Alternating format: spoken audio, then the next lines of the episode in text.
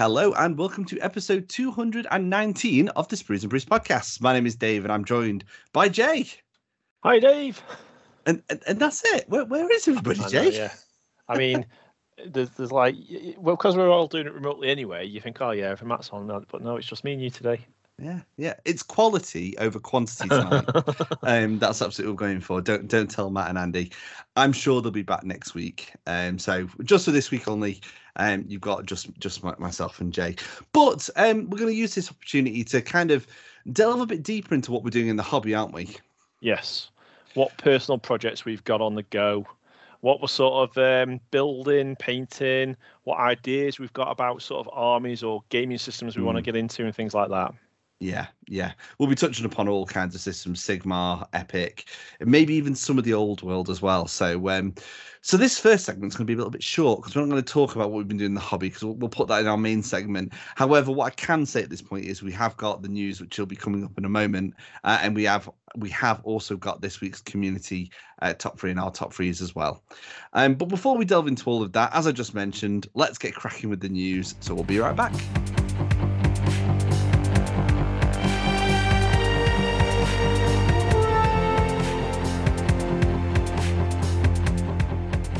It's really odd when I don't start this segment with "What's in the news, Matt," um, because he, he does it every week. But I'm going to try my best uh, to Hold on, step. Dave. Hold on, Dave.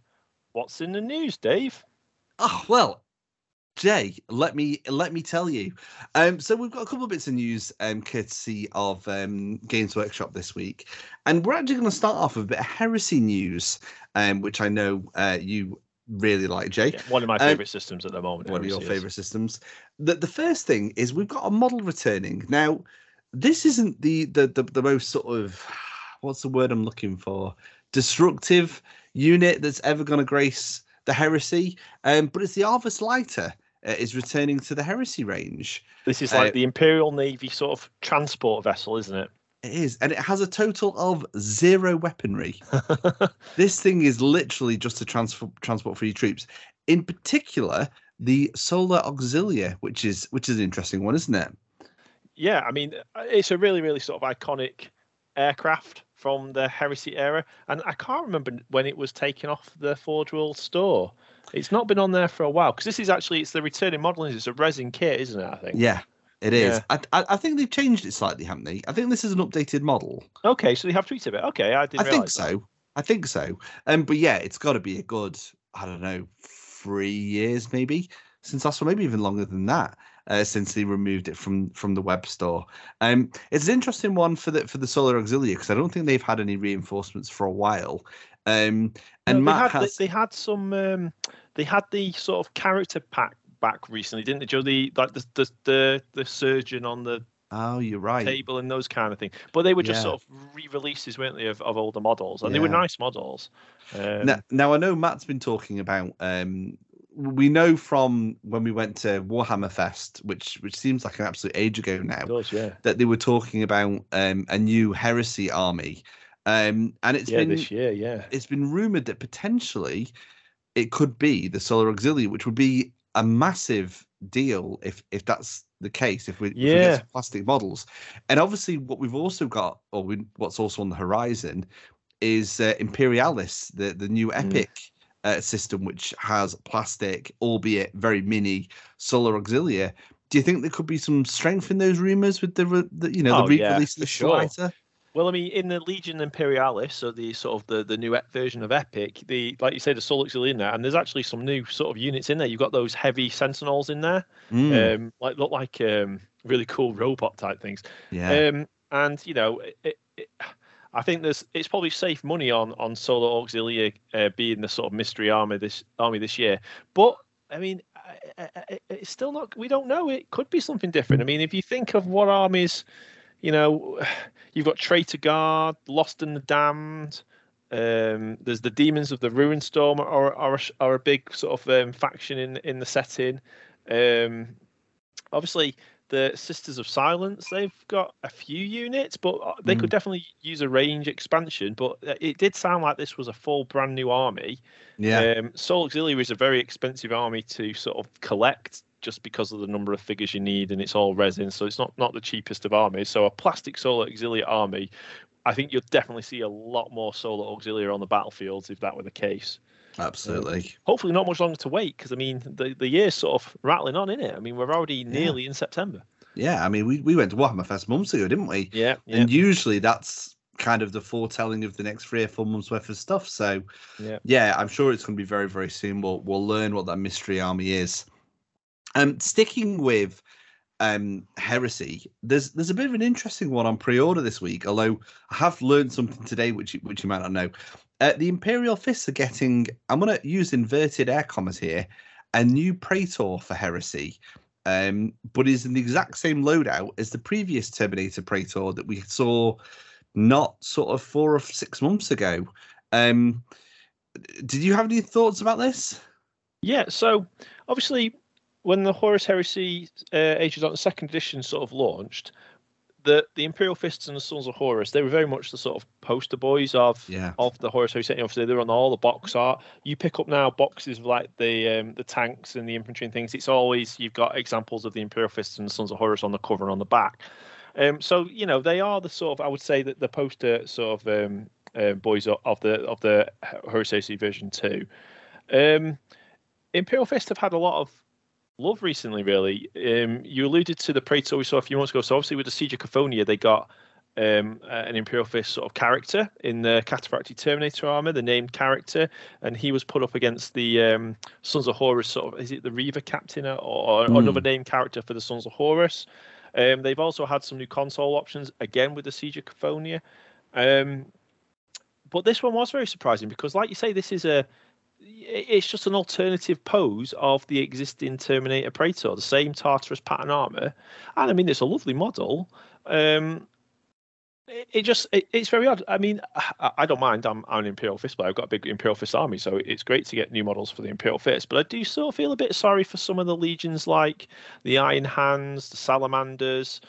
You know, they don't have a great selection yeah. of kits or, or models or, or characters, and yeah, I don't know. Now, to interrupt you, um, I actually learned in the last couple of hours, so um, we didn't discuss this pre-podcast. I've noticed that Forge World have now got not available on the previous Praetor. So it looks like they've replaced him, okay. which seems like the shortest turnaround for a model yeah. ever. Good job I picked him up not long ago then. Yeah, I've got I've got that one. I think I um, actually prefer that original one with him charging forward with his shield.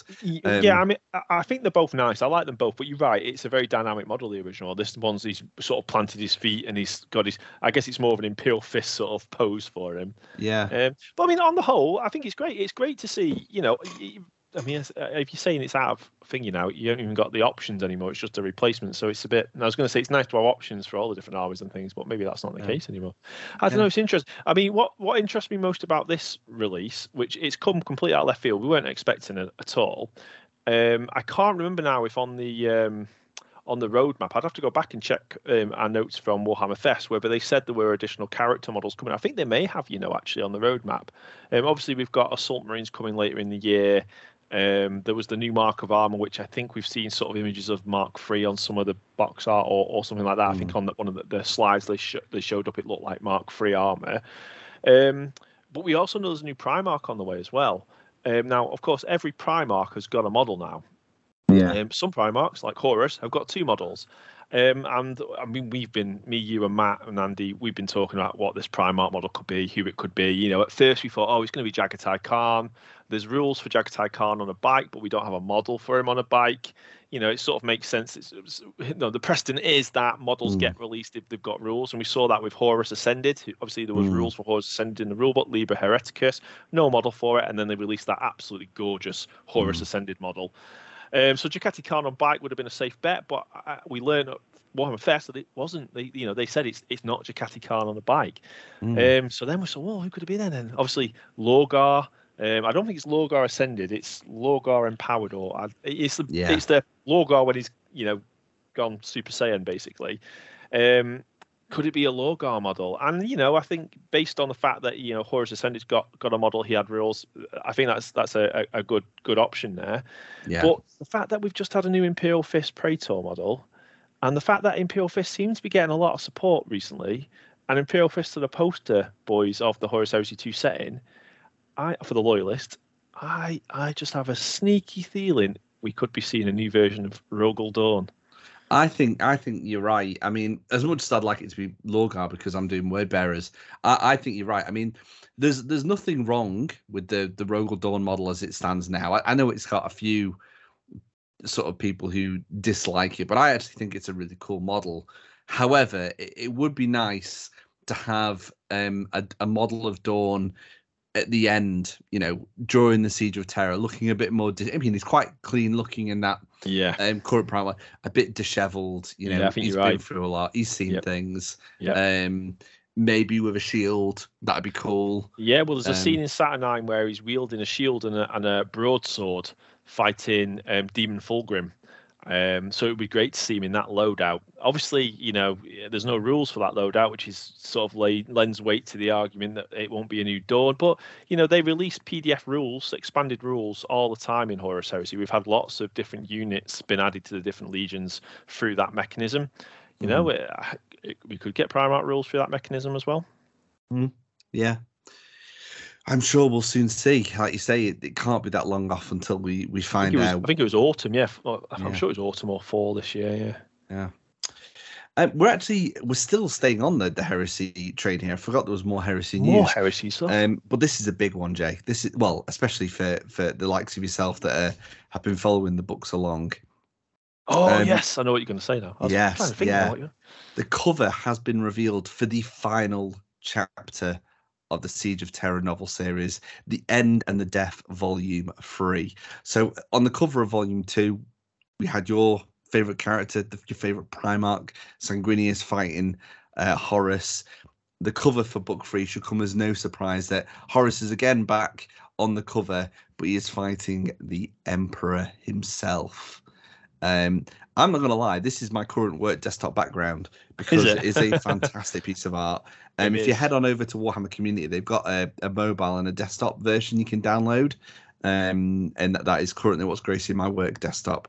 Um, what do you think of this cover, Jay? Uh, I mean, the cover's really, really cool. But what I- wasn't expecting a volume three. Hmm. So the fact that we're now getting a volume three is just wow. And I mean, I, I'm completely up to date. I'm not going to spoil anything on, on the podcast here because I know people are still catching up and reading and stuff, and I don't want to ruin it for them. Um, I've read volume one, um, Mhm. and um, I, I felt there was a bit of filler in volume one, and the only I, I just hope there's not loads of filler in volumes two and three because, uh, you know, when I think. Obviously, Volume Two looks like it's going to be covering that famous duel between Sanguinius and and Horus. So obviously they're going to be leading up to that that duel between the two, and then and then Mhm. Book three, based on what we know of the cover, is when Horus, you know, the Emperor finally reaches Horus. I, I mean, if we if we assume that everything we know about the Horus heresy and how it ends to date, based on you know 30 years of Warhammer, um, we know that Horus slays Sanguinius, and the Emperor finds Sanguinius lying dead before Horus on the bridge of the Vengeful Spirit, and then the Horus goes to fight the Emperor. Then, uh, so the Emperor then goes to fight Horus and is mortally wounded by Horus. Um, the fact that we've got two more volumes to cover basically those two events suggests to me that there's going to be a load more stuff that gets revealed in those two books. Yeah, I think so. They, they Um, they've said for a very long time that we might not actually know everything there is to know No. about what happened in those final moments of the heresy. Um, eh, eh, yeah, I think you're absolutely spot on. I think there's going to be there's going to be some stuff that's going to surprise us. Whether or not it's going to be as big as maybe Sanguinius not being dead, um, that might unfortunately for you, Jay, might still be the case. But there's, there's, there's other things I think well, we're going to learn. I mean, Sanguinius has been on the cover of a lot of the. So obviously, that the, the there's like I think there's like nearly seventy, or you know, someone one of our listeners will correct me, but there's around seventy books in the Horus Heresy series now, and you know, the, uh, ten of them, or there's going to be more than ten of them now, I guess, in the Siege of Terra bit, which is the you know the last sort of sequence of those books started with the last wall, and basically when the you know the war had come to Terra now, the siege had started proper. And Mm. Sanguinius has been on a lot of those covers, and it Mm. sort of gave me hope that I thought he was on the cover of the last book. I thought, oh, you know, he's he's not there lying on the floor dead in his dress like that diorama that everyone points at.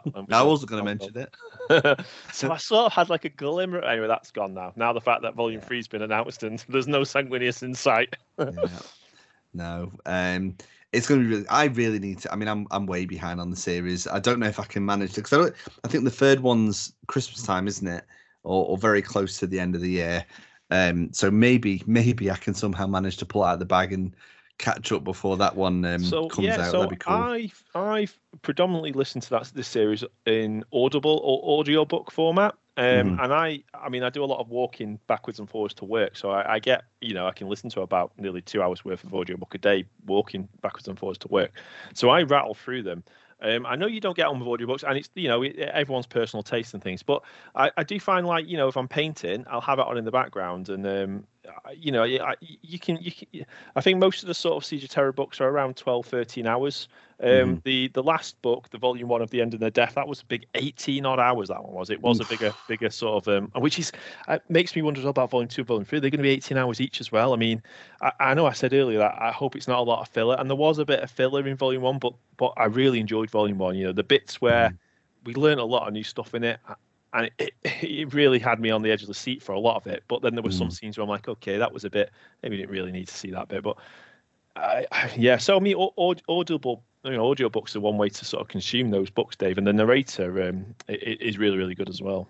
Yeah, I might try. I might give them another go actually, because I think that's my best shot of catching up instead of instead of picking. There's the been some really, really good. So uh, you know, like Warhawk was absolutely fantastic. Saturnine is a classic. Um, Mm.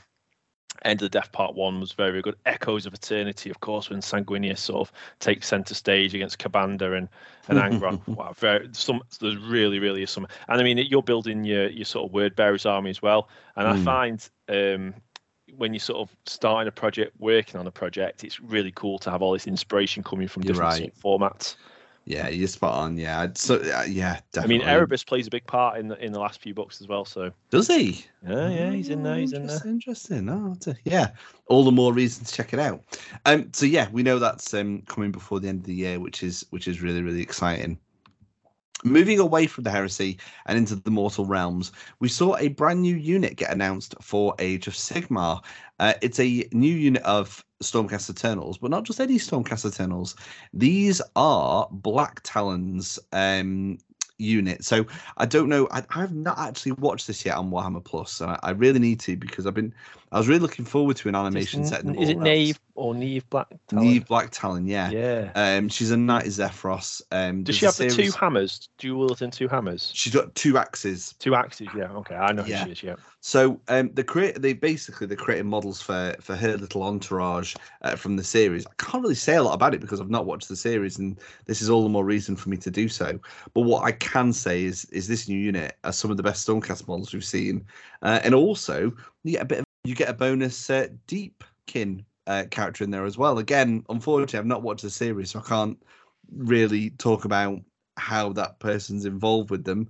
Um, but model wise, they're fantastic, especially Blacktalon herself. Do you know what? I think that's really cool actually. So this is these are all characters from the animation, are they? They're all characters from the animation. Yeah, yeah, Ah, see, I think that's dead smart. That's really, really cool. yeah. I, I'd like to see more of this. Yeah, Uh, it yeah, gives me a more reason to watch the series as well. yeah. Um, plus, so these these are in- these are um uh, an Age of Sigmar Stormcast unit, or are they for like Underworld or Warcry or something? So the article uh, makes it sound like they're, they're just a Sigmar Okay. um, unit, but it, it would absolutely make sense if this was available for Warcry as well. Yeah. Um, I'm just double checking the article because I've got it open and it doesn't mention anything about Warcry. So at the moment, it must just be a um, a Sigmar a Sigmar unit. Um, but yeah, they're, they're an amazing set of models. Check them out on Warcom if you haven't already. Um, and yeah, I'm definitely gonna have to check out the series off the back of that, which actually ties nicely into my last bit of news. And that is that Warhammer Plus is having a bit of a freebie session. So if you're not subscribed, um, they're basically giving you five shows to watch for free to kind of give you a flavor of what ha- Warhammer Plus um, is all about. Um, tying into this as well, during August, uh, well, since the app launch, we've been able to use all the features of the 40k app, uh, aka re- read all the indexes and create army lists on there. After the end of August, we'll, unless you're a Warhammer Plus subscriber, you will be locked out of the the making the army list section. So you'll be still be able to check out all the rules for free, um, but you won't be able to build lists within it. So that's one way they're kind of teasing you with Warhammer Plus. Um, but they're also giving the following shows away. So there's a battle report between the Leagues of Votann and the Necrons. Jay, have you ever watched any of the battle reports on Warhammer Plus? I have, yeah. I Yeah. like them. I think that the production quality is fantastic. I would like them to be a bit longer. Um, I think they skip quite a lot, um, but they are the quality is like really up there with some of the best stuff uh, on online. Um, there's an Age of Sigmar battle report between the Gloomspite Gits and the Beasts of Chaos. There's a Lore Master episode, which is a bit like um, it's like a history lesson, isn't it? Um, uh, the one that's available for free is all about Terminator armor. Uh, that would be a You've- cool one, actually. Yeah, absolutely. You've got a Citadel Colour Masterclass episode on bone, painting bone. Um, you've got the Eternal episode of Hammer and Bolter, um, and that's that's your lot. So those those five things are free on Warhammer Plus between the 9th of August and the 22nd, and of course you've got the battle, um, the building your battle, um, building your army list, sorry, available till the end of August. So if you go on and you enjoy those five bits of content, then obviously it gives you a reason to subscribe to Warhammer Plus, uh, which is which is pretty cool. Um, but I think Jay, that brings us to the end of this week's news. But it's not the end of the podcast because we do have our extended hobby updates coming up next.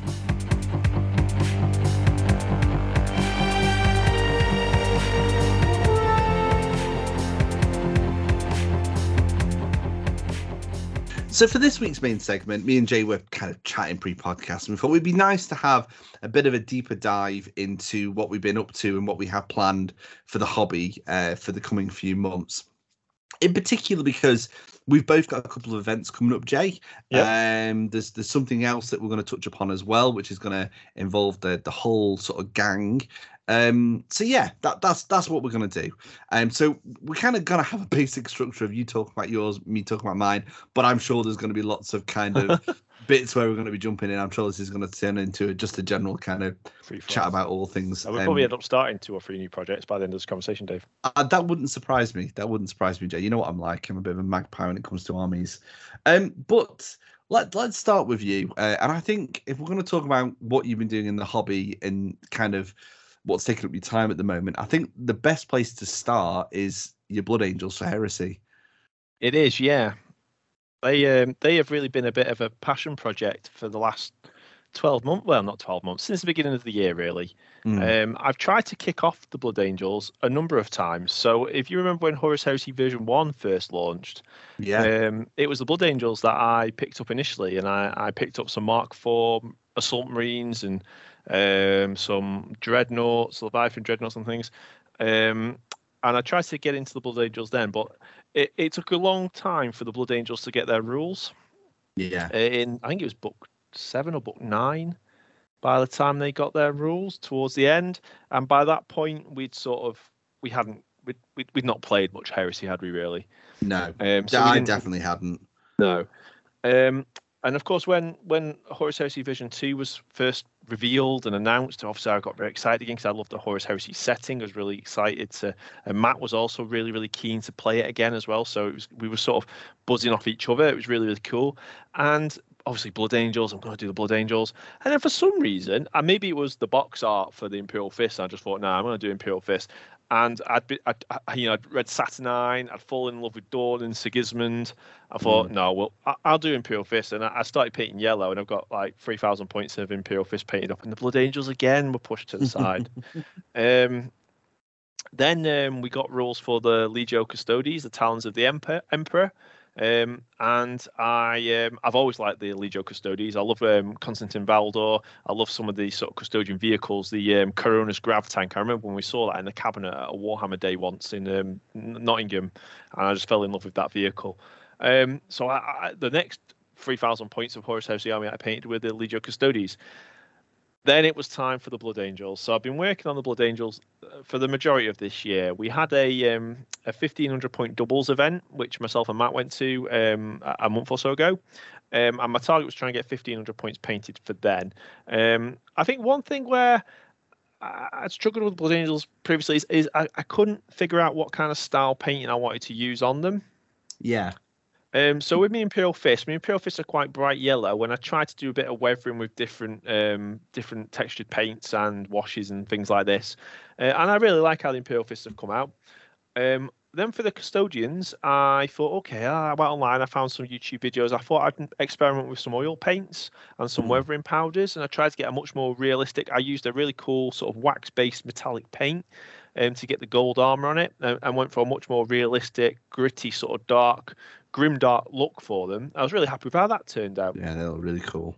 Um, and then for the Blood Angels, I wanted to get something that looked bit, even more realistic and a bit more uh, battle worn and and and not um not so vibrant reds, if you know what I mean. Like uh, mm-hmm. uh, like I would you'd, you'd see the traditional sort of Warhammer 40k version of the Blood Angels. Um, and I also wanted something that you know obviously Horus Heresy you have lots of infantry really, lots of Marines in power armor. So I wanted to something that I could not paint quickly, but paint a bit quicker than a normal army it would because just because the amount of figures in the army. Um, so um, I found a really cool um, YouTube tutorial from um, Richard Gray. Oh yeah, um, who had painted. So he's a Golden Demon, obviously a really really talented sort of painter, um, and he had a tutorial for how he sort of um, used like a stippling technique to paint his Blood Angels, and um, I basically tried that and I, I, was really happy with the results. So that's how I've been painting up my Blood Angels. And I got the first 1500 points painted up for this event. And then I've been working on um, units to get them up to 3000 points for the event um, next month. Um, so yeah, so it's been keeping me busy the last couple of weeks. Um, what what I've been painting for the last two weeks is um, Sanguinius. So I've got I've got about oh, just shy of 2,000 points of Blood Angels painted now, probably about 1,900, 1,800 points painted. Um, and I've got a couple of units. I've got a unit of Dawnbreakers, which are like the elite jump pack infantry for the Blood Angels. I've got them in front of me, yeah. ready to paint. They're, they're, base coated, ready to go. Um, I've got another Sicaran, so I've got two Sicarans in my 3,000 point list. Um, but I thought, no, before I paint any of that, I want to paint Sanguinius the Primarch. That's a treat, Jay, for, for painting as much that's as you have done already. Yeah, I think you know I've done like six, yeah. eight thousand points of Horus Heresy. So yeah. Um, now, I, I thought I tried something different with Sanguinius, some non-metallic metal gold, which I've never painted before. And I mean, in hindsight, I think maybe I shouldn't have started trying to paint a Primarch in that technique. I should have practiced on something else. A lot of the tutorials you see online use like Stormcast models to paint because they're um, you've got more flat panels and things, so you can sort of really because I mean I'm no expert in painting non-metallic paint, but you're basically trying to like um, uh, paint where the reflections and where the light sort of reacts with the gold color. Uh, mm. and when you've got like smooth panels, it's a bit easier to do that. When you've got like Sanguinius's arm has got lots of detail and like filigree and things on it. Um, so I, I found like I'm when I'm painting, I have to try and stop myself just highlighting brown, which isn't really what the effect you're trying to go for. No. So he's not perfect by any stretch, but he's been a really, really cool. I've really, really enjoyed painting him. He's almost finished now. I'm just working on some of the details, like he's got a, a melter pistol I need to paint, uh, and obviously I've got to paint his wings and his base. But other than that, he's, he's pretty much there now and he's been really, really fun to paint. I've really, really enjoyed painting him. And like I say, he's not perfect, but I've learned a lot, I think. And I'm, I'm actually looking forward to trying non-metallic metal on on other armies and other models in the future. Um, the only thing I'm a bit not concerned is the wrong word, but I haven't used the non-metallic technique on any of the other Blood Angels. So a lot of my other Blood Angels have got like gold detailing on them, and I've just used regular gold paint. Um, and this guy obviously hasn't got any metallic paint on him but I think he's going to be. And normally you don't. I, I don't think mixing and matching them is really like. Uh, it's not frowned upon, but it doesn't look like great. I think you choose one technique and use that across your army. But I'm hoping with him being a prime model, he's like a centerpiece model. It, it should be okay. I I, I I think you're over worrying about it. I think he looks he looks. I mean, I've I've only seen pictures of him. I know Matt's seen him in person, um, but he looks incredible. And I I can't see why you can't run him alongside your blade. If anybody picks on that because he's in a different style, then my days. It, it, like no, you say, I'm not expecting model. that. But he's he's an incredible Primarch. He's wearing different armor. I think yeah. it's absolutely fine that he's wearing. He's in a different. He's painting a different technique. Yeah, that should be okay. I mean, if it if it doesn't look right when I get them all set up, I'll just paint another one in regular gold. I mean, on that subject though, Dave, you know, Sanguinius. So obviously we, we were talking a moment ago about what Primarch's coming out this year, and you know, Lorgar's probably a safe bet. Dorn, I reckon, is probably good good good bet for Dorn as well. Sanguinius is my sort of dark horse. You know, he's like he's he's, he's had quite a prominent role in the last few books of the siege and um, Mm. I know when his model came out, he came out with that. If you remember, there's two versions of him. There's the collector's base version of him, and uh, the collector's base version of him looks really, really cool, where he's sort of grappling with this demon on the floor. But Mm. the the the regular version of him, it's still a really nice model, but he doesn't look quite right because he's obviously the fact you know they just tweet. I mean, he's got like a different hand outstretched, but he's looking down. He's coming from above. I like him, but he, he has he has got some um, you know he's a bit marmite I think with the community. Yeah, I think So you're they, right, they might rectify that. I don't know. But anyway, yeah. So, they, so that might be the regular gold version of the model I paint if they release it for Sanguinius. Um, but yeah, but I'm, I'm really enjoying the uh, Blood Angels. So I, I, I talked about the Dawnbreakers. I've got I, I recently bought a um, resin Sicaran tank. So I've got two Sicarans in my in my army. I've got the regular plastic Sicaran that Games Workshop um, re-released for the um, Horus Heresy version 2, the plastic one with the auto accelerator cannons. And then I was umming and ahhing what my second tank would be. And I remember talking to you on WhatsApp, Dave. Like, yeah, yeah, I really like the um the I wanted another Sicaran because I quite like the look of them in pairs. I think they're quite cool, and I think the Sicaran's like your sort of iconic heresy tank as well. It's my um, it's it's one of my favorite chassis tanks. If I'm honest, that's why I jumped it because I painted uh, one for the website in Dark Angels colors, and I really enjoyed it. I, I'm definitely getting one for my word bearers. Yeah, yeah, I, I- think so. I think I think it's uh, like I say, it's like an iconic, and it's you don't get them anymore because they're legends, aren't they? I think in Warhammer 40k now. I think. Uh yeah, I'm I'm still feeling a bit gutted about that because the I- I really wanted to get some of those units, especially like the Leviathan Siege Dreadnought for some of 40k stuff. I can understand why they've done it because they've already got a ton of 40k models that they have to keep on top of rules and make sure it's balanced. So I get it. I just feel sorry for like, well, take for example, um, I'm a big fan of the tabletop tactics guys.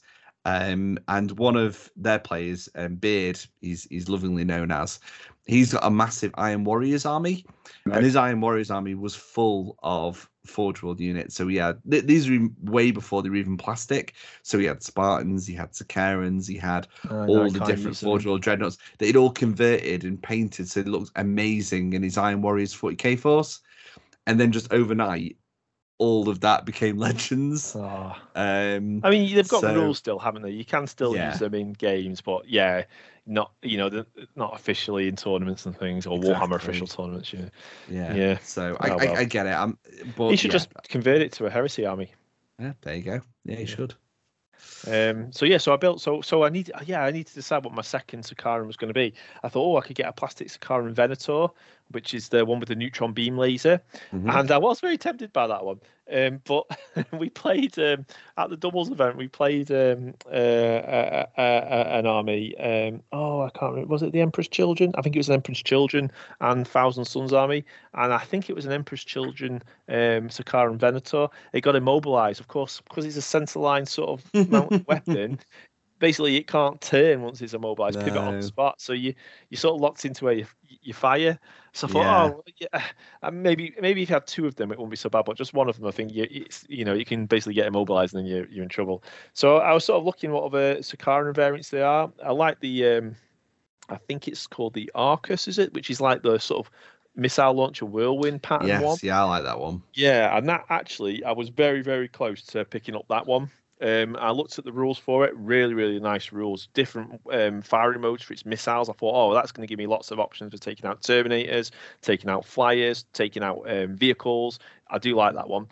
Um, but then, of course, I, I, I forgot that there was the Sicaran Omega, which is the Sicaran with the two plasma cannons on the top. Mm, Um, and I mean, you said, "Oh yeah, get that one, Jay," because obviously you like look at that one with the plasma sort of weaponry and I love plasma. Yeah, that's it. Uh, and actually, the rules for this thing is are really, really cool. Really, really cool. It can take down like a um, Spartan in a single volley. Oh wow. So- Yeah, so I, I, settled on that one and I bought that one. So obviously this is a fully full resin kit. So obviously you can get the plastic Sicaran now. This is a full resin kit. So it's been really cool building the plastic Sicaran and a resin Sicaran. Uh, it went together very very easily, and you know they're almost identical. So yes, it's it's nice and it's got a big hefty weight to it. Um, and then I, I, I got to add a couple of more units to my, my, my army. So obviously the the three thousand point Blood Angels army, I'm I'm leaning into their Day of Revelation Rite of War, which is all about sanguinius, um, deep striking in with you know it's the most accurate deep strike that you can get in the game. It, you know, very, very good. The Blood Angels are at deep striking. Um, the sort of downside is you have to tell your opponent when you're going to turn up and where you're going to turn up so they can sort of prepare. But there you go. they can try and prepare. Um, so I needed to add a load of jump troops to my army to round out that 3,000. So obviously we added Sanguinius, I've added my Dawnbreakers. Then I thought, well, you need a compulsory HQ with a jump pack. So I've decided to convert up a Legion um, consul option, a Herald who is like yeah. a standard bearer type character. And I've used Dominion Zephon as a base because he's holding his two handed sword. Um, I thought, oh, that'd be good. He could be holding a banner instead of a sword. So I've taken him off his scenic base and put him on a, a regular sort of base, so he's sort of standing more upright rather than launching himself forward. And he's sort of mm-hmm just landed with his jump pack and he's holding this big banner. And I, I, needed a nice banner that was sort of flowing out behind him. Um, and I thought, oh, the Raven Wing banner is a good good option. So I've shaved off all the Dark Angels iconography, mm. and then the actual sort of motif on that banner is like it's like the Grim Reaper, winged Grim Reaper with a sword. So it looks mm. like an Angel of Death, which fits the Blood Angels perfectly. Absolutely. So, yeah, so um, so he's my um, my compulsory HQ option with the jump pack. And then we talked um, a bit ago about the expanded rules for the Horus Heresy. This is where. Games Workshop periodically release um, rules for uh, new units for the legions and things. So these are outside of the Liber Hereticus and Liber Astartes books and the other Liber books, um, but they're fully legal rules. They release them in PDF format. And there were some um, a Blood Angels unit that was released that way called the Ophanim Court, which are like a HQ or retinue option for the Blood Angels, and you can give them jump packs, and they're okay. basically like a unit of Centaurians. So they've got oh, really, wow. really nice stat line. Artificer armor, combat shields, big two-handed blades with really, really cool rules. They all have chosen warrior, so they're a great unit for your characters because they can accept challenges on behalf of your characters. So I'm thinking, oh, Sanguinius can join that squad. They can accept challenges while Sanguinius goes to work on the units, and they get some really, really cool rules in a challenge. So their basically weapons become really, really cool when they're in a challenge. Okay. Um, so I've converted them because obviously there's no real models for them. You have to build them yourself. So I've used some old um, Angels Tears models as a base that I had. So these are like the unique destroyer unit for the Blood Angels. And then I've I've used some sanguinary guard arms and weapons, and shaved off like the wrist-mounted bolt weapons. So they've just got regular gauntlets. Mm. Um, and I've used the um, Blood Angels um, uh, shoulder pad upgrades you can get on one of the shoulders as well. I'm really pleased with how they've turned out. I've not posted any pictures of these guys yet. I'll get some paint on them, then I'll post them. Yeah, I was going to say I don't remember seeing those. Um, sounds like an ace conversion, but yeah, not seen those yet. Yeah, I'll take some pictures in a bit. I'll, I'll send them to you. So that rounds out the. It's dead on three thousand points. That so uh, I've got a few units to paint before September 9th, I think the event is. So uh, yeah, I'm hoping to get the Blood Angels already in and off to Warhammer World, and then. You know, I'm pretty sure that was one of my New Year's resolutions as well, Dave. I think I can I get points for that if I do that. Um, I um I really need to go back to that episode and find out what mine were because I could I couldn't tell you. I actually think one of mine is to get Heresy Army done. Um, I think now is probably a good time to talk about that. So um, unlike yourself, who have got like two thousand points of Blood Angels painted already, um, I've currently got zero word bearers painted so far, and I really need to get three thousand points done by Christmas. And the reason for that is we're not. I haven't got a heresy tournament coming up, but to celebrate a certain member of the team's uh, 40th birthday, Matt, um, we're um, going to go off to Warhammer World just after Christmas and have an epic size. Um, not epic, epic. I mean, like massive yeah. size. Um, it's all very confusing now. A big game of Horus Heresy on um, one of their featured boards, and I really want to be able to take three thousand points of word bearers fully painted. I've got quite a few undercoated. I've got a couple of tanks done. I've got my plasma guys undercoated. I've got a couple of HQ units undercoated. Ah, so but I have a good start then. You got yeah. I just built. yeah. I just need to get. I just need to get painting them really. Yeah. Now the the way I want to paint mine looks pretty straightforward. Uh, I picked up quite a few like the transfers and stuff, so I just really need to to make a start. What I haven't done yet is I haven't picked up um, Lorgar. Obviously, we'll wait and see if he is getting a new model. But if he's not, there's not really a lot wrong with the current model. I think he's um, he's very cool. He's he's maybe not one of the most exciting looking Primarchs out of the range, but he's so, still very cool. Yeah, I, I really like him. So I think you've got like two sort of versions, classes of Primarch, can't you? You've got Primarchs like Angron, Sanguinius, the Lion, Russ, who are, you know, mid stride, charging into combat, dueling in combat. And then mm. you've got the Primarchs like Dorn, Guilliman, and Lorgar, who are sort of in a more sort of um, regal kind pose. of pose. Yeah, yeah, like yeah, like uh, surveying the battlefield, which works well for those kind of Primarchs, I think. But um, I actually think Lorgar, he's in that sort of category as well. I really like the Lorgar model. He's got a really, really sort of unique armor design, and he's got that mm. massive. I can't remember what the name of the mace is called, but he's got that mace as well. Yeah, is it like World Breaker or I can't remember now. Um, or that might be Horus's mace. I can't remember. Yeah, I think it is. Yeah. Um, and he, obviously he's got all the script work as well across him. Um, so yeah, I, I, do think he's a very very nice model. Um, you know, um, but it, it, who knows? We might see a really I mean, a, a, Lorgar sort of ascended model would also be very cool. Absolutely. I mean, if, if he's not getting a new model, then I'll probably pick him up around maybe to reward myself when I'm maybe around where you are, sort of 2000, 2000 point mark. Yeah. Um, I do also, maybe not as much of a priority, but I do also want to pick up at least one unit of the Ashen Guard, which I think on Forge World are around about fifty pounds. It's like ten pounds a model, but they're very cool jump pack. Are these like the, the, the Ashen Circle? Yeah, yeah, these are nice. The grey jump pack guys. Yeah, they are yeah. cool. So I would like to get a unit of them, um, and I need to pick up some. I'm going to use the 40k possessed yep. for my Gal Vorbak, but I, I don't think there's very much difference between the the two. Um, so yeah, I really need to get cracking on on on those. I'm, I'm whereas before when we were talking about the heresy, I wasn't. I was struggling to be excited. Now, the only reason I haven't started painting them yet is, and I'll talk about in a moment, is because other things have kind of jumped in the queue because of deadlines or or what have you. But once all that's kind of cleared and the almost the road is clear, I can really start, you know, get cracking on them. Then I think, um, and then hopefully take on some filthy blood angels in fully painted glory.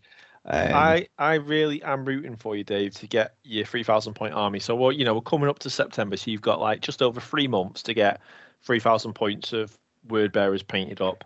And I actually think once you start painting your units and you get your color scheme down, that'll be it. Then you'll you'll you'll you'll be able to go through and, and get them all done. Yeah, yeah.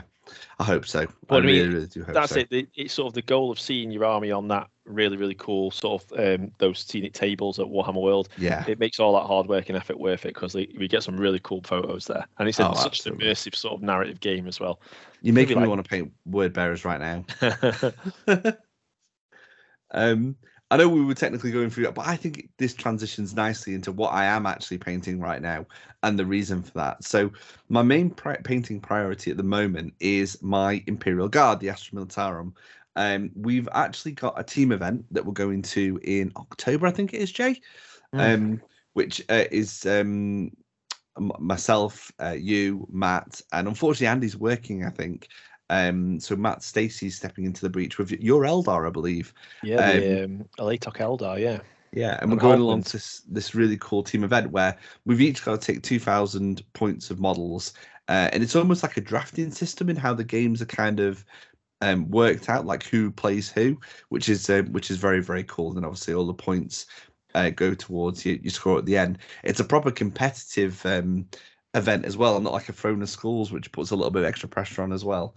Um, but it really means I need to get 2,000 points of guard painted. Now, luckily, I'm actually I, am doing pretty well on them. Um, all my characters are done. Um, my tanks are getting there. My command squad's done, apart from bases. Really, what I need to concentrate on. I'm currently doing my shadow sword, so I'm hoping to get that done in the next couple of nights. And then I think the the big unit that could take the most amount of time is going to be my Attilan Rough Riders. Oh yeah, they're quite detailed models. They are. So I really need to get onto them because once I've got those done, I can paint just a general guardsman because I've, I've been painting some um, of the, the, the guardsmen that are on the the field ordnance guns. You know, like the pointers and oh yeah, I can paint them so quickly. Um, so a, a unit of guardsmen. I think I've got two units to paint. They won't take me long at all. But I really need to get these Rough Riders done. I think once they're done, I'll feel like the pressure's off a little bit.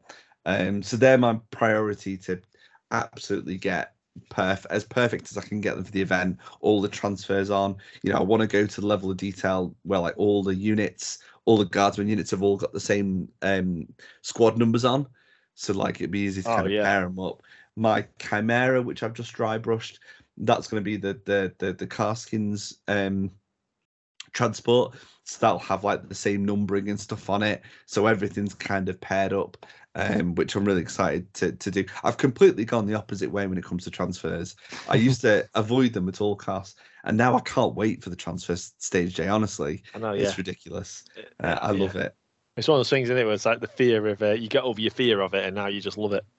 Yeah, yeah. Can't I can't wait to, to start applying some more transfers, especially to the Shadow Sword. It's quite a big model. Yeah, Uh, you've it'd got some good opportunity, some- haven't you? To are you- Yeah. yours is it a Cadian army that you're building, or is it your own sort of regiment? No, it is a Cadian. It is a Cadian army. Yeah, yeah. So I've gone for quite the traditional beige and militarum green carapace.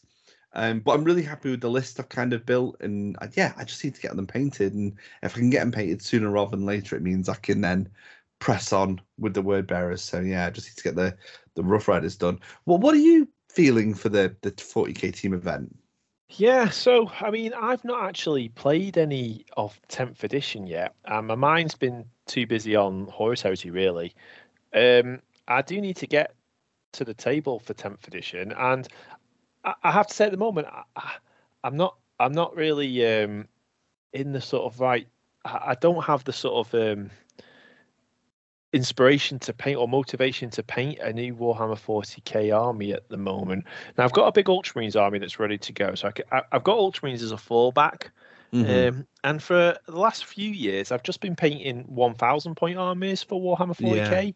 So I, I painted the 1,000 points of Alaitoc Eldar, um, and then more recently I painted 1,000 points of Leagues of Votann. Um, and I really enjoyed painting both of those armies. Um, and I've really enjoyed painting both of those armies. Um, my intention was al- always to go back to the Alaitoc and add an extra thousand points of sort of Wraith host to the Alaitoc. So Wraith Hmm. Guard, a few more Wraith Lord, a Spirit Seer, that kind of thing. Um, and also potentially, if we got a second wave of Eldar models, if you remember when the um, 9th edition Eldar, Craft World Eldar book codex came out, they got um, a load of sort of um, um, uh, uh, new plastic kits for, for certain, Yeah. like uh, Dark Reapers, weren't there? And um, Was it uh, that I the Howling Banshees and stuff? Howling Banshees came out a little bit earlier, didn't they? Ah, but yeah, okay, some of the aspects got plastic kits, the Shining Spears. Um, but I was really waiting for Warp Spiders and Swooping Hawks, and they never materialised. So I thought, oh, you know, I imagine Eldar will get uh, some additional kits at some stage. and Maybe I'll go back and add a thousand points of Eldar then. And likewise for Leagues of Votann. So I've got a thousand points of Leagues of Votann painted up. Really enjoy painting these guys up. My own custom sort of um, um, hold. Um, and then the attention then was, you know, when we get a second Votann Codex, because you know there weren't there wasn't a great unit selection for the Leagues of Votann, and there was hints in the uh, Codex of like aircraft and and um, massive um, uh, Colossus um, um, artillery engines and things like this. Uh, I've always felt they want they need a dreadnought. or a yeah, they do need some sort of dreadnought. Yeah. Yeah, so I thought, oh, well, I got. Unfortunately, this event's come before any of that has happened. So I'm left with a thousand points of dwarfs and a thousand points of elves, which I can't use together. Um, or my ultramarines really. Um, so I think once I've got the blood angels done for September, my intention is, and you very kindly for my birthday bought me some um, um, Votann Berserks, the uh, Yeah. Berserks, which is like the dwarf size. And I've been messing around with some lists. I, I, I think I would like to try and get the Leagues of Votann up to 2,000 points. I don't know, adding a unit of 10 of the Berserks, uh, 10 Hearthguard, uh, Einhyr Hearthguard, two Sagitaurs, um, and a couple of characters. That should get me up to the 2,000 mark. Whether I can realistically get that painted before the event or not is we'll have to see. Mhm. Um, I have to say as well, and this is never going to happen, but Sisters of Battle have been taking, you know, I've been getting piquing me interest. really? yeah, they have. There's a really nice model range of sisters of Battle, and, and they've got a really cool mechanic. And I think I sort of feel with a lot of the 10th edition sort of indexes, a lot of the armies have lost a bit of of their Flavour. unique sort of character and flavour. And I mean, I'm looking at Blood Angels. I did want to do a Blood Angels 40k army, but I can't. I don't. They don't really feel like. I don't know. I think it's a, it's a very subjective, personal feeling, and maybe when I've Mm. had a few games, it'll feel a bit differently. But looking through the rules, the Sisters of Battle, I feel still have that sort of individuality, and I think I could get on board with that, but not by October. That's the problem with this because I mean, at one point, at some point, I really want to do a sisters army because I really, I, I feel like they'd make a great narrative army. Like you could do Mm. so many things with like writing your army list, like um, uh, prayer books and stuff like that. But they're, they're a really fun army. There's lots of diversity, but you do need quite a few models. They're quite cheap, so if you did want to do two thousand Yeah. points. A heads up, you're going to need to paint quite a few battle sisters a lot of Um, infantry. you know retributors and stuff um although you, you know you have got the war suits and the Paragon tanks war suits are nice. Yeah, you got they've Yeah. got the vehicles now as well, haven't you? Like the um, Predator variants, which are cool. yeah Um, yeah so yeah, so I they're a very know, cool Dave. army I mean, I, I think I'm going to aim for the Votann and fall back on the Ultramarines. get a list done for you what we'll have to do jay is maybe maybe bust out the ultramarines. Maybe me and you when you back off your holes we'll uh, we'll have a, a 2k game and see how you feel with i'm assuming you'll have Guilliman at the helm. Um i'll have my lord solar at the, the the the front of my army and see how you get on. I've had I've had a few games of tenth now, and um, I'm enjoying it more and more as I'm Yeah. having more and more games. Um, it's getting around like the things like um, tanks are so much harder to kill now because you don't have all that much high strength weaponry. Like Mm. you wound a lot of tanks on fives. Um, or you're relying on things like devastating wounds for mortal wounds to get through tanks instead, um, which is great. Which makes you know when I take my shadow sword along, I'm kind of hoping that survives quite a long time actually because it's of how tough it is and how many wounds it's got. And plus, I'm gonna I have a tech priest sitting next to it, giving it a four plus invulnerable save as well. Nice. Um, so that should be pretty. that should be pretty good. I'm really looking forward to that. Um, but yeah, yeah, I, I'm really looking forward to the team tournament. I think Matt's taking Tyranids. I think Matt's Matt's going all in on Tyranids um, off the back of uh, the sort of new models we've had for Leviathan. Yeah, Um, and I mean, it's a really nice range, isn't it? Tyranid stuff, and we've, you know, I, I think he had his. Uh, I don't know if he's doing his um, second edition metal nids or whether he's going all in he's on the new. he's. Um, I think he's saving those for a narrative event. Mhm. He's going to go all in on the new stuff for for the more competitive, the That's competitive cool. team event, which is which is pretty cool. And then um, Stacey's got the old Alaitoc Eldar with Harlequin allies, which you Mm. see that's another one as well. See Harlequins, I really love the Harlequins, but of course they've lost everything in 10th edition. So I mean, they'll probably come back. We'll get detachments and things for them, but currently, you know, there's no special rules for the Harlequins or anything like that. Or their um, the Twilight, Light, and Dark sort of hosts have gone. There's so much. I mean, it, it seems it almost seems odd that we've not had a codex yet, um, to really Yeah. Know what to expect from all. these- Yeah, you know, we're expecting the Space Marine and the Tyranid Codex any time now, really, yeah. um, and that'll give us an idea of how these books are going to be structured. You know, are we just going to get one new detachment? Are we going to get two? Or, or- I don't know. Are we going to get a load more enhancements and stratagems? We just don't know, do we? And uh, No. maybe they're leaving it a bit later than I anticipated for them to start releasing these books, but I'm sure they'll they'll be with us. Obviously, we've seen the new Tyranid um, reinforcements coming. Um, so yeah, fingers crossed we'll get the books. Oh, of um, course they won the uh, so- campaign, didn't they? So they got their did, yeah. revealed. Yeah. I, I, I expect we've got Nova, the big event in the US at the end of this month. I suspect that's when we'll see the Space, Marines. Yeah. I mean, Um, yeah, I, I am quite excited to see what we'll see for the Space Marines because obviously we got glimpses of new sort of veterans, Terminators in the um, in the um, Leviathan box. Yeah, Um, I'm, I, you know, I, I, I'm hoping we see more Terminator characters like Chaplains, Terminator Chaplains, Terminator Ancients, that kind of thing. and importantly, a multi-part Terminator kit would be cool. Terminator kit with the close combat variants. The um, w- uh, not whirlwinds. What were they on the what Typhoon Mist? No, tornado, Cyclone. cyclone. I knew it was some yeah. some wind thing. yeah, Uh, yeah, some cyclone missile launchers. I mean, I, could, I might be able to get a dreadnought and Terminator army ready because I've got I've got a lot of dreadnoughts painted already for the Ultramarines, and the Oh. the Terminator models I painted them up for the review for the website, and um, Mm. they're really really nice kits. So maybe that's an option. Terminator heavy, Terminator Dreadnought heavy. And there's nothing stopping you in tenth. You can do No, that as long as you've got Yep. a character. You can you can absolutely do that. Yeah. Um, so yeah, I think there's, there's plenty on the 40k front that we we've both got to do. Um, now, before the podcast, Jay, you actually mentioned to me that you've been doing a bit of non Warhammer painting. Yeah, I have. So, me and my brother, we really like the Infinity system, uh, Hmm. which is a game by Corvus Belli. We talked about it a bit on the podcast before, and I think you know y- y- it- it's quite a, a popular sort of gaming system.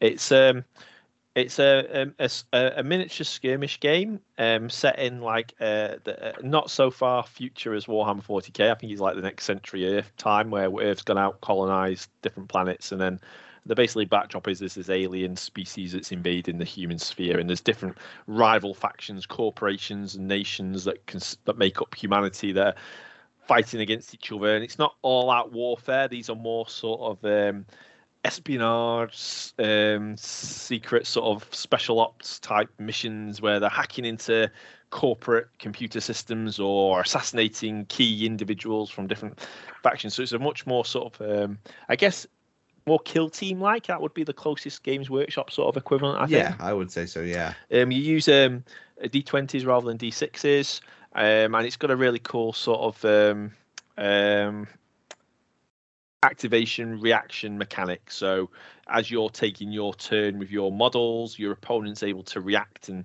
Um, uh, you know, you you run across a, a doorway and your opponent gets line of sight to that. They're able to react and take a shot or move closer, or you try and hack you or something like this.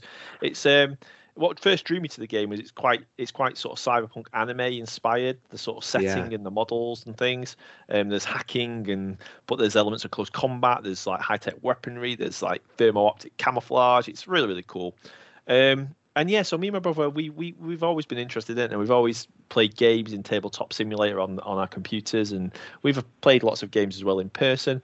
But we've been talking about the last couple of weeks. There's a new um uh, sort of expansion for the game. So I think Infinity's in its um, sort of fourth edition, N4, and um, they're they're releasing this um, End Song expansion. So it's up for pre-order at the moment, um, and it's basically uh, basically the, what was um, up until now sort of the vanguard of this alien intelligence that's been invading the human sphere, and up until now, mankind has been able to hold off these sort of vanguard, but now it's a full blown invasion of these these this, the combined intelligence, and um, now you know it's not looking good for mankind, and um, so this this is the new expansion end song, and it adds rules for like reinforcements and things like this. So it's a big narrative development in the sort of plot or storyline of, of Infinity. So it's got me like me and Lee really into Infinity again. So I've um I've had on my shelf for a long time now a couple of different Infinity War bands. I've got some Panoshan and military orders, which they're like Black Templars basically. Mhm. Um, and I've had some of the Japanese Secessionist Army, um, which are like uh, basically cyber samurai and cyber ninjas. I really like Um, look at these really, guys. really cool. Yeah, they're nice aesthetic. I've decided to get those guys painted, so they're actually sitting on the desk in front of me. I've got them um, um, all sprayed up. I've ordered some really nice custom bases for them, um, and I um, I'm decided to try and get a bit of paint on these over the next month or two. Uh, my brother's working on a, a Haqqislam army, so these are like. Um, um, I think that that it's like um, New Islam, and they're focused on um, like medicine. They've got lots of doctors, but they specialize in lots of like viral weaponry and toxic snipers and things like this. So it's a really, really cool sort of theme for that. I mean, he really, really likes them and how they play. So he's trying to, and they've just had some new models recently as well. So he's sort of working on them at the moment. Um, so yeah, so that, that's Infinity. Me, me just hoping to maybe pick up a bit of scenery and, and have a few games with actual physical models rather than playing on tabletop simulator. Yeah, I, I, I really like. You look at the images of like the Infinity models, and I, I love them, especially those um, the the Japanese inspired ones. Yeah. The thing that I, I couldn't really get on with is well, two things. One, they're primarily metal miniatures, aren't they? Are they still? Is that still the case? So uh, you are right. They are primarily metal. However, Corvus Belli they now release a lot of these models in this um, new kind of plastic as well. okay. So there is plastic, like a plasticky resin type material. Now I don't think I think predominantly most of it is still metal, but certainly some of the like the the drones and the the um, the remote robots and things and the tags are, are, are starting to come quite in this um, That's thermoplastic. The the only other one is is the scale because they are. I don't know how to compare them Warhammer wise, but they are a smaller scale than, than I Warhammer, would aren't they? say they're they're they're a similar scale to Warhammer, but they're more realistically scaled. So whereas Mm. Warhammer, you know, yeah, they're more sort of heroic, aren't they, in their sort of Mm. scaling? Th- These are more, I would say, akin to like um, the Lord of Lord the of the Rings, the Hobbit. Yeah. Yeah. exactly. Yeah, so they are slightly bigger than the Lord of the Rings Hobbit models, but yeah, they are they are um, much more realistically scaled, um, and there is a lot of fine detail on them. Now, I- think I'll be here all day. I mean, the only plus side is you only have like 10 models to paint for your warband. So you're not painting true. an entire army of them. But yeah, but I actually think they lend themselves quite well to like dry brushing. Okay. And I actually think they lend themselves quite well to contrast as well, Dave. Ah, that's Um, interesting. So it, I think it might be worth like having a look at one or two models. I've got loads and loads of Infinity models here, Dave, from loads of different factions. Grab one, try a bit of contrast on it, and see how yeah, yeah, I might, might, I might just do that. See, see how I get on. I mean, for me, outside of Warhammer, there's there's only really been one system. I keep looking at it on my pile of shame, and I'm like, man, I really want to build and paint those. Um, which is probably not something you're so keen on because I know you're not as big of a, a sort of fan of these as me. And that's Marvel Crisis Protocol. Ah, yeah. Um, I really like the look of the game, and, and and some of the miniatures are absolutely superb. And they're also actually, um, just in the last couple of weeks, they announced that they're doing. I assume it's like a new version of it, but they're doing a new starter box um, and, and some new kits as well uh, of all these different heroes. And I, I really want to get some of those built and painted. Um, I know so I think um, none would have. Yeah, Andy and Matt have done. They've painted a lot of um, a lot of the They Marvel have. stuff, haven't they? Yeah. They have, yeah, yeah. I think Andy not so long ago did did the Hulk, and I think Matt's painted all of his Guardians of the Galaxy. Um, so yeah, I've, I've been I've been meaning to pick up the um the Web Affinities pack, which is, is basically like Spider Man. You got Miles Morales' Spider Man in there. You have got Ghost Spider. Um, I think you might also potentially get not Carnage, Venom maybe. Um, so yeah, I, I really want to get onto that um because I think that'll be a lot of fun. I'm kind of catching up on my Marvel TV series at the moment, and as you kind of mentioned earlier on the show with Black Library books inspiring your Warhammer, Yeah. watching lots of Marvel kind of inspires you to want to take some of these heroes to the tabletop. So, yeah, that's um what I'm kind of hoping to to jump on when I'm moving away from Warhammer. Are you are you tempted at all by Shatterpoint because it's it's made by the same people, isn't it? It is, yeah, it is tempting actually, Jay. Yeah, um, I've not seen an awful lot on it. I should really watch a battle report. I think um, I I've think only really seen images. reviews. Yeah, it Oh, was at the Games Expo, but we unfortunately we didn't get an opportunity. It's quite popular, as you can imagine. We didn't get an opportunity to play it. My brother did. Now Connor, this is, and he's not a uh, he's not a Warhammer player, and he loved it. Really? Yeah, which is you know Ah. interesting, isn't it? So Have you been inter- Have you been thinking about taking part in that? So, um, I, I do think it looks interesting, but it's just finding the time, isn't it? To, yeah. Well, this is um, it. yeah, and like I've got, I've got obviously the, all the Warhammer stuff we, we, we, we play and collect. So that that's the primary game systems we, we do, and like Infinity and, and um, Bushido as well. I play a lot of Bushido with my brother. I like those guy games. So Shatterpoint does sort of fall into that category, to be honest, I think between Infinity and Bushido and Eldfall Chronicles, I'm quite happy with just those. Mm. So I don't Well, really want to add to my pile of shame. That's fair. That's fair enough. That's fair enough. Now, um, I think we've obviously covered quite a bit in, in, in this section on, on kind of what what we what we're up to. Um, I will kind of give a little bit of a teaser. I think I might have teased this in the last episode. We are looking kind of off the back of um, the White Dwarf magazine series, kickstarting their new uh, series, both in Sigmar and 40k, of doing our own sort of Tale of Warlords. Um, under less pressure, shall we say? Because I think we, we've tried this before, and maybe we've set the bar a bit too high, or there's been other stuff going on, and we've we've never kind of kept up to date with it. Um, so we're trying kind of behind the scenes to to do it again, but to hopefully do it to some sort of completion. It's it's probably going to be 40k, but we're kind of going to sit down and because you know try and get sort of yourself involved. I know you kind of come away from 40k a bit, but maybe get you started. Maybe the sisters for you, Jay. Uh, maybe that'd be a great time to kind of jump in because, like I say, we don't want to kind of say, right, let's get a thousand points paid in two months. It'll probably be more like, right, we're going to paint a character this month, or Yeah. for the next month, we're just going to paint a unit. So it's not high pressure stakes, and you know, it could be a little while till we've got enough models painted to have a game. But I think that that'd be nice to have something a bit more slower paced. Yeah. Um, that hopefully we can kind of update and maybe get the community involved in.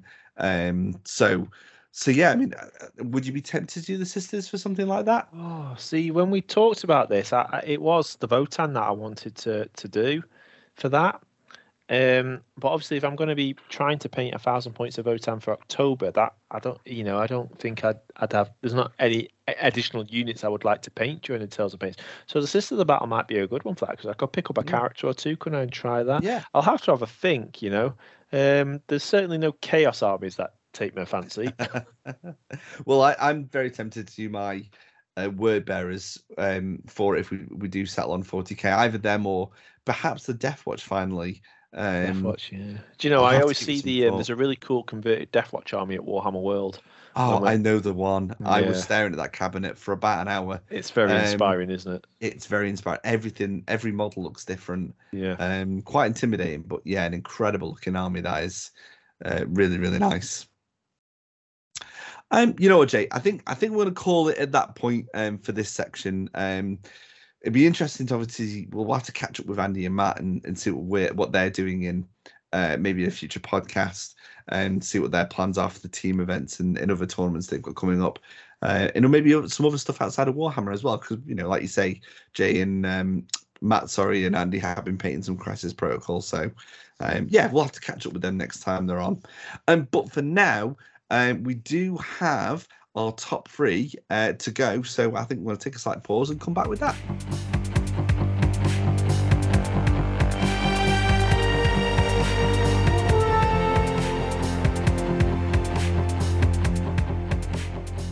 And so we move on to this week's top three. And for this week's top three, we're going to be chatting about the kits we'd like to see return for the old world. So over time, we've slowly seen the Warhammer Fantasy stuff disappear, um, but I think quite a few kits are going to be coming back from what we hear, Jay. Yeah, I mean, they sort of teased the initial, not teased, they've revealed the sort of launch factions. Mm. Um, and then in a lot of the Warhammer community sort of articles, we've seen images of like older models, um, Elven yeah. Spearmen, Dwarven Warriors, Orcs. I'm excited. Yeah. So what we're going to do uh, between myself and Jay, we're going to discuss our sort of three favourites we'd like to see come back, uh, and then we'll be rounding out the podcast in the final segment uh, when we'll be reading out the community choices. Um, so, uh, Jay, do you want to start us off? What What's your top three units you'd like to see return for the old world? So these are all characters, not units for me. All characters, um, because um, these were like I don't know. I just love these characters. The first one is going to probably surprise you a little bit. It's Grimgor Ironhide.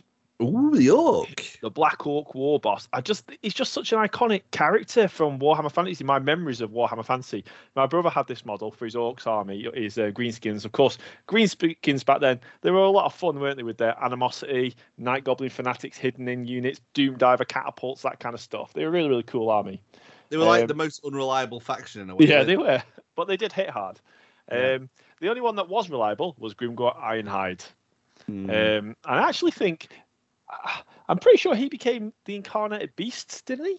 Or, some, or did he kill the incarnated beast in the end times? Yeah, something like that. I remember he. Um, it was um, uh, was it Archaon the Everchosen, wasn't it? And um, I'm pretty sure Grimgor Ironhide sort of beat him as well and walked off or something. I can't remember now. I'll have to go back and read. Yeah, something like that.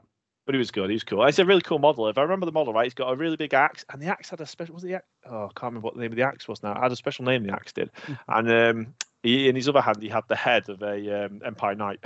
yeah, he did. Yeah, I remember that. Very cool model. Um, the second model that I would love to be re-released in metal.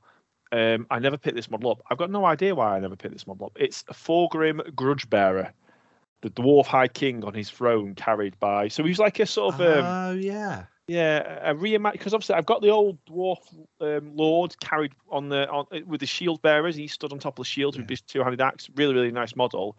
And a uh, Thorgrim Grudge Bearer sort of took that to another level. It was a bit like the um, uh, what's what's the ogre called for the um, the gold eater, gold eater, gold tooth or something like. Gold yeah, tooth.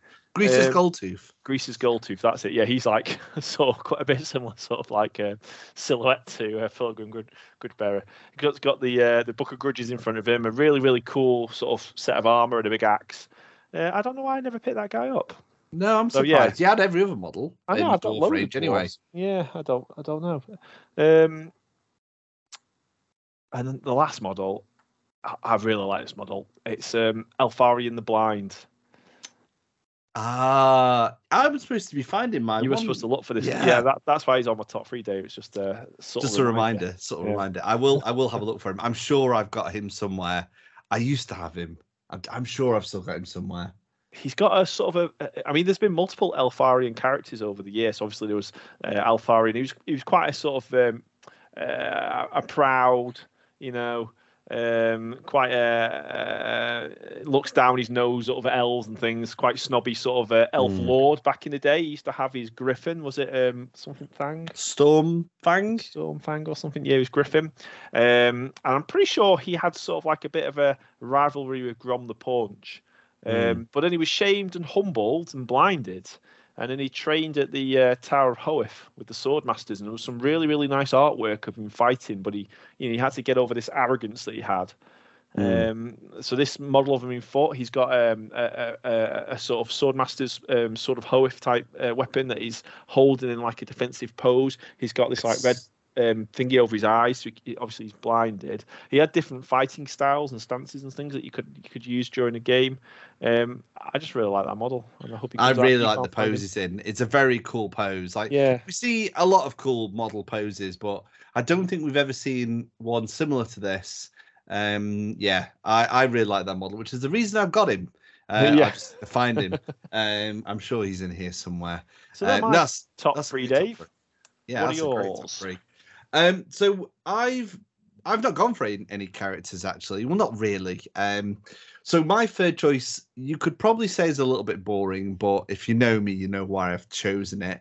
Um, and I've gone for the Witch Hunter model they released. I think he was quite one of the last Empire uh, releases. He was Is he in the long coat? he's in the long coat with a pistol, with a great sword on his back. He, he's got the proper cool Witch Hunter gear going on with the hat and stuff. Yeah. He was, you know, he was late like, in the day, wasn't he, and with the sort of Empire, like you say, a, a sort of a, a quite a quite a sort of model at the end of the sort of Warhammer Fantasy, wasn't he? And then one Yeah. of the later Empire. I think um I think he came out maybe around the same time as the Clockwork Engineer, I think you're right. maybe it might have been later than that. Yeah. Um, but um, yeah, a very I mean compared to like Grimgor, Was like, that- you'd pick Grimgor, but Was that um, what I first sort of it. got you into witch hunters, inquisitors, that kind of You know, aesthetic? you know what? I think it might have been. Yeah. Uh, that that would make absolute sense. Yeah, may, maybe it was. If they could bring one of those back um, for for for the Empire or whatever, maybe that that'll really get me going for the for the old world. Um, but yeah, quite a simple model, but still one of my one of my absolute favorites. Um, this my second choice. Um, always tempted me to get a Chaos Army, um, because I just I just really really like the model, and that was the Hell Cannon with the um, Chaos Dwarf crew. Oh, the Chaos Dwarf Hell Cannon, yeah. Yeah, I really like that model. I mean, when it was in metal, that must have been an absolute weight Yeah, of a of a model. Um, but I love the little Chaos Dwarf crew that it came with.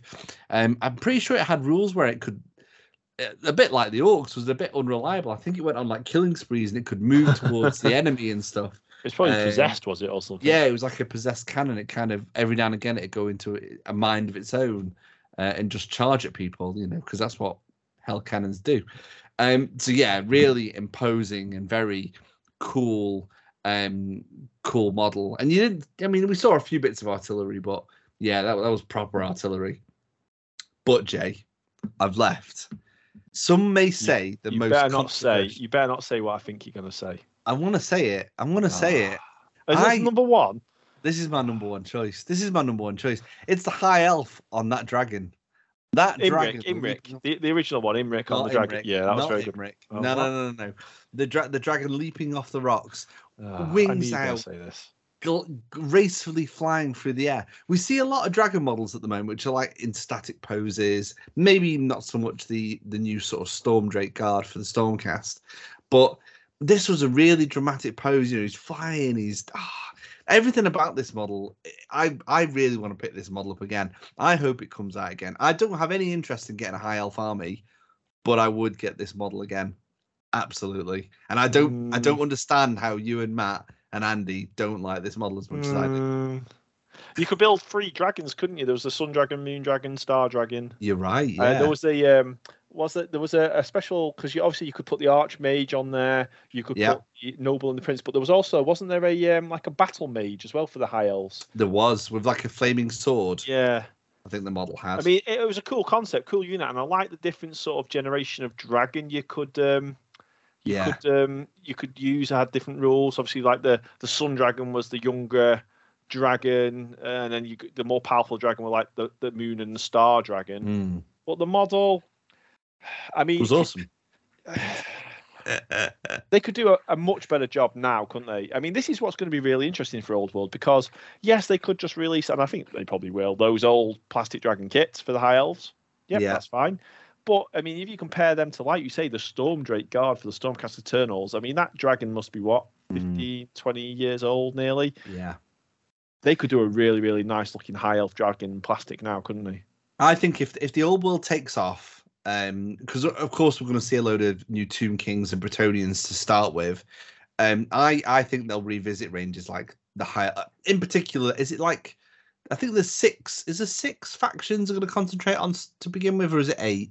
I'm sure it's a round number anyway. Around that number, yeah. um, we'll probably see them go to each of those factions and give them some new models. But for the time being, they'll re-release um, old plastic kits. yeah. Um, so yeah, I think I think it's all really going to depend on how well it does. But I, I get this feeling it's going to be it's going to be very popular. Um, it definitely is between you and Matt and Andy anyway. Um, so yeah, it's going to be uh, really exciting to see what they do. Um, yeah, well, there, there are choices. Now, we've had quite a few community choices. So I'm going to take a slight pause before coming back with the final segment of this week's podcast.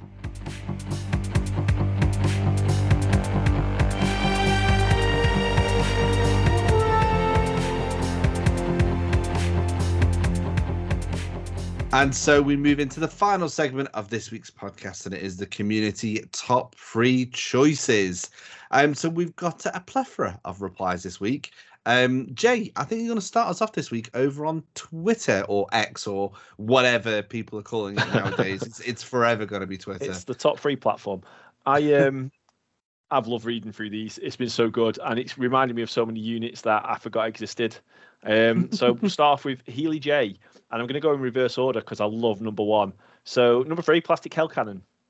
Yeah. Um, I don't know if we'll see a Plastic Hell Cannon or not. I, I wonder whether they'll come out in fine cast or resin or metal. I don't know, but you know, maybe. Uh, the Jabberslythe. Oh, yeah, that was cool. Uh, yeah, we didn't we see like what we thought might have been a Jabberslythe in the rumor engine. Yeah. Wow, Can't remember if that turned out to be something else, though. I can't remember of it because we thought, oh, it's a Jabberslythe for the Beastmen, but we never actually saw a Jabberslythe for the Beastmen for Age Sigmar. I don't know, Hmm, maybe. Um, but number one, a full Karak Kadrin Slayer army, and and Healy J said in plastics. So of course, um, the old sort of dwarf slayers were all metal models, and the Mm. Slayer army of Karak Kadrin that was a, an army list in the um, I think it was a Storm of Chaos supplement. Yeah. Um, and um, that's where you've got like, is it Malakai Makaisson, who's the engineer with the Goblin Hewer? yeah. That was, he was cool. Yeah, and now the Slayers got like Vanguard moves and so. Oh yeah, it was a really, really cool army list that was. Yeah, Um, that was Nathan? cool. Um, says um, massive dragons, both living and dead. The original Daft Nagash, and at number one, the Green Knight. I think this guy was quite popular actually, but yeah, that was that was an awesome one. I remember he was one of the first metal models I tried to build, and I made an absolute mess of it. And he's one of the reasons today I still look at metal models and shudder. Really? Yeah. Do you remember the um the in the like White Dwarfs and Bretonnian army book stuff, the painted version of him? It's like an Yeah. iconic model, wasn't it? Is that it must be one of the cabinets at Warhammer World, surely. I He will remember. be. Yeah, I think he is. Um, uh, Brain Cell has the Handmaiden of the Ever Queen, Lothern Skycutter, and Naestra and Arahan. So Naestra and Arahan with the Wood Elf twins on the dragon, which is Mm. an awesome looking dragon. I love that model. Matt likes the original original of that, but I like the more recent version of it. Uh, the Mhm. Lothern Skycutter, another high elf unit, which I just regret never picking up. This is like the uh, boat being pulled by the sort of Swift Hawks. If I remember right, when Sigmar first landed, you attempted to do an army of these guys. I was, yeah, but they didn't have the real proper rules uh, because it was like when all the battalions disappeared, and yeah, I, Yeah. I would have done them. I would have done them. The Handmaiden of the Ever Queens were cool as well because they were a, um, a, sort of like a, a unit for the High Elves that came quite towards the end of sort of Warhammer Fantasy. Although I Mm. think they'd been in the background for a long time. Mm. Um, Daniel Reinhold says the Green Knight, Empire Knights, and Bretonnian Knights. Yeah, good well, we're definitely getting Bretonnian Knights. yeah. Um, Bertie Nell says the Green Knight, Knights of the Realm. Uh, he says, I know it's confirmed, I just really want some. Uh, questing Knights with Swords. Lots of love for Bretonnians, it seems. Hmm. Uh, Tristan has the uh, Kislev Bear Riders, the entire dwarf range that isn't currently available. Does that count? That's probably like his top 30 or something. Um, Fatten's Hobby, Bone Giants for the Tomb Kings. Uh, Hmm. Ushabti Tomb Kings and Settra the Imperishable. Didn't we see Hmm. new Ushabti models at the one I was at? Uh, we saw artwork. artwork for them? Yeah. Um, Yorkshire Hammer, Night Goblin Fanatics, the Doom Wheel. Oh, I love the Doom Wheel. That's a scathing sort of contraption. That's really Still cool. available. You can still buy that. Yes, you can. Yeah, yeah. My brother used to have one. It's very cool. Um, he used to have two actually. And the Dragon Ogre. Um, Munchy Dragon says the Forest Dragon, Grom the Paunch, Ariel and um, sorry Ariel and Orion. So yeah, Orion would be a really nice model to come back. He's sort of like um, the counterpart to uh, Alariel. Uh, very interesting. Um, Black Art, Dwarf High King on Throne of Power. Given the time when the old world is set, this would likely be High King Alricsson, preferably in plastic, but I know it'll most likely be Forge World resin. Mm. Um, the Resident Sassmaster, the Grail Relic, Reliquia, Reliquia. How do you say that? That was the um, The dead king, wasn't it? Being um, carried along by sort of pilgrims. Yeah, it wasn't. Or no, sorry, it wasn't pilgrims. They were Holy Grail knights, weren't they? Retired knights. Yeah. Um, the Elf Noodle Dragons. Not sure what the Elf Noodle Dragons were. Do terrain. I. Some seriously cool looking terrain. JB Paints has the grey Green Knight listed three times, so yeah, very popular. Um, Nerd Brother, High Elf White Lions, Wood Elf War Dancers, and Dark Elf Cold Ones. So Mm. the Wood Elf War Dancers actually, I've got had a unit. I might still have a unit of them. They were really nice models. Yeah, Um, they were. and also the white lions as well. I used to like the old metal white lions, although the plastic ones were very good as well, but they were quite hard to build. I remember. Hmm. Um, TC Repo at Warhammer.social wants to see all of the classic metal dwarfs. And he's put some pictures there of some of the old ones. These are even older than the dwarfs I've got, Dave. Uh, Proper classic dwarfs. Kit Basher Magos wants the High Elf Lord on Dragon, but he doesn't specify which one. I'm assuming he must mean the decent one. Um, the High Elf Lothern Sky Cutters and Orc Boar Riders. The Orc Boar Riders were really cool, actually, and the Savage Orc Boar Riders as well. Hmm.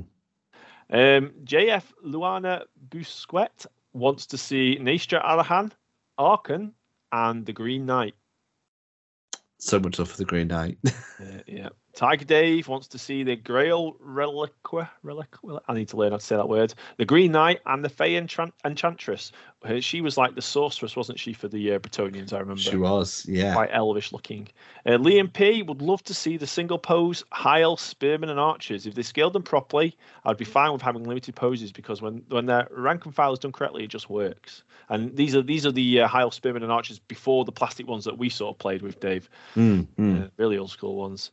Uh, Bin, uh, assuming the old world starting with Bretonnian Tomb Guard, wants to see the Pegasus Knights. Yes, I'd love to see like those come them. back. Yeah, I the used to really like them. And the, I wish people stop put the Grail. I'm just going to call it the Grail Relic, even though I know not that's not how you pronounce it. The Grail Relic. Um, Glorious Badger would like to see the proper Supreme Nagash, and this is probably Matt would like this one. This is the old, old, not the not the big plastic Age of Sigmar version. It's the old, old one. Looks like the silly hat. Yeah. Um, Empire Militia. Actually, I forgot they existed. They Mm. were really cool. Um, and the Skullvane Manse and the rest of the scenery. I think Mm. Matt's got one of them, hasn't he? I think he has got most of the old fantasy. He's got the old mansion and everything. Yeah. Yeah. Uh, Darren Winter would like to see the original Wood Elf Warhawk Riders. Yeah, very cool. The High Elf Dragon Riders and the Kislev Winged Lancers. My brother used to have some of them. He used to have a, a, a small a, a small section of Kislev models. I mean, Kislev, they were in the Warhammer Total War 3, weren't they? So, Mm, yeah. yeah. And, they, and actually, we've seen some artwork, haven't we, for Kislev? We So, have. We have. Uh, Jack Young has got the original Forest Dragon. He's got the um, Relic Knight again, Grail Relic, and he has. I can't see what they say. He's just put some pictures. the Birdmen of Cat Catrazza. Oh, the Dogs of War regiments of renowned. Yeah. Yeah. They were um, Dogs of War unit, weren't they? Regiment round. Yeah, they're like uh, Leonardo da Vinci sort of. Uh, yes. got like yeah. um, uh, canvas wings on the back. Bonkers. Uh, Jack Shelton would like to see the Empire Militia kit. Uh, another one for the Green Knight and Grail Relic, Reliquary. The Grail Relic. You know what I mean by now. Yeah. Uh, so just a few more. Uh, Lawrence, Emperor's Hobbyist, would like to see the Green Knight. Missed it the first time round. Picked up a rescue job from eBay. Absolute joy to paint. Would love a modern version. He's done a really, really good job there as well. Posted a picture on Twitter. Um, we've got Pete Planky Jabroni, the Orc Boys, Boar Boys, sorry. Fantastic kit, just never brought enough. The Witch Fate Tor, which I think Matt also has this as well. This is like the sort of um, arcane tower, wasn't it? I think it's quite modular, Mm. wasn't it? You can see the front was, side yeah. and stuff. And Chaos Forsaken, not around for long, and they passed me by, but a great source of bits. I do remember those. Hmm. Uh, and finally on Twitter, we've got Runebrush. Pete Allison here would like to see the Necrosphinx, the Fortified Manor, and the Anvil of Doom. Got one of those. Oh, the Anvil of Doom. Great model. That was really cool. That kind of makes me think that that was the precursor to the, the as they call it, the pizza oven for the Fire Slayers. Yes, yeah. Yeah. Excellent. Um, over on Facebook, Andy Fippen has gone for, as an old sod, I have fond memories of Kev Adams, go- uh, Goblins and Orcs. So if they're going old world, go really old world. So his third choice is the Goblin Skull Crusher Trebuchet. His second choice is the Goblin Lead Belcher Organ Gun. And his top choice is the Orc Man Mangler. However, as an honourable mention, it would be nice to see a reimagining of the Chaos Dwarf Boar Centaur Whirlwind. Um, can't say I remember many of those units. I don't know if any of those to be have to Google them in a bit. chord. They're proper classic fantasy models. David Anderson, it's quite clear where his allegiances lie. His third choice is the High Elf Silver Helms. I remember you used to have loads of those, Jay. Yeah. Uh, his second choice was the High Elf Spearman slash Sea Guard, because we saw the Lothern Sea Guard towards the end, didn't we? Yeah, in the um, Isle of Blood, was it? Yeah. And Skaven. His top choice is the High Elf Archers. He's also put, Give me enough of these boxes and I can conquer the world. Uh, finally, on Facebook, Sean McAllerum, I think your surname is pronounced. Apologies if I've got that wrong. His third choice is Orion, King in the Wood, my all time favorite old world model and one I've never had the chance to build or paint. His second choice is anything Tomb Kings. The whole aesthetic of the army was gorgeous. And his top choice was the Green Knight. Have always loved the look of that guy. I think I read those backwards. I think Orion should have been his number one choice. I realized after I'd started reading. Apologies. Uh, and finally, over on Discord, which if you're not on there yet, um, it's quite quite active these past few days on the old Discord. Um, the links are all on our spruesandbrews.com on our website. Uh, Brian 001, I don't remember a lot of the Tomb King's reign, so I guess I'm really looking forward to that the most. But his top three are the Wood Elf, uh, Wood Elf War Dancers. I will get my words out. The Orc Boar Boys, and his top choice is Azhag the Slaughterer for the Chaos Dwarfs. He was a very cool model. Oh yeah, he had the crown of some. Dom, was it crown of domination? Or crown of something, wasn't it? It I'm made sure him he's like, like, slightly cleverer. it's like War Boar was like launching forwards, wasn't it? Um, Oh, maybe I'm thinking someone else. Then I'm thinking of. Uh, I'm thinking on, on the Wyvern. There was one on a Wyvern, wasn't there? I thought that was. Oh, maybe I'm- Oh, maybe maybe one of us, I'm sure, is Yeah. surely right. Uh, But I do know which one you mean on the on the boar as well. Yeah. Anonymous Rex uh, goes for the Ushabti, classic Orc Boys, and classic Goblins. John Lee goes the Dwarf Thunderers slash Quarrelers. They were really cool. You could build them as the um, Bugman's Rangers as well. Rangers. Yeah. Slayers in capitals, and in number one, the Dwarf Lords. There was a bunch of different ones. I'd love to be able to collect them all. I, you, my favorite one you ever painted was the one leaning on his um, his- two-handed. That was the original Grimbolt Yeah. Boulder Balls. it was ace. Yeah. He's here actually. I've got him on the shelf next to me, Dave. Ben has gone for proper artillery, scary cannons, and bolt throwers you have to deal with using skirmishers and flyers. Bretonnian knights, especially the Green Knight, and classic S dragons in plastic. Pretty please. And finally, JD Lee, all the Bretonnians, new plastic knights of the realm, the Green Knight, new or classic sculpt, and the old man questing knight with the loot. What an absolute legend! Again, classic or updated sculpt.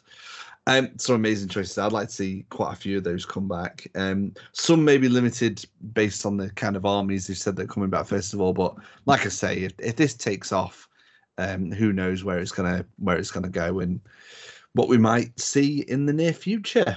Uh, I know that's probably got you even more excited if that's even possible, Jay, for the old world. Well, that's it. I mean, we didn't talk about our old world projects earlier in the sort of uh, no. extended hobby update we did, but yeah, I've got a, I've got, I've been um, over the last couple of months stripping back a load of my old dwarf models, the old Excellent. metal models I've got ready to, ready to start painting. I, I'm definitely starting to feel more excitement for the Bretonnians as time goes on. Yeah. Um, but I, I, can't wait to see what else they release for those, and that'll probably finally push me over the edge, I think, and onto the hype train. That, unfortunately, though, is the end of this week's podcast. I'm not quite sure what Matt has in mind for the next week's top three, so just keep an eye on our socials, and we'll try and give you at least a couple of days' notice to get your top threes in, whatever um, question he's going to pose to you. Uh, until then, though, have a great time hobbying, and we'll speak to you all again very soon. Bye. Bye.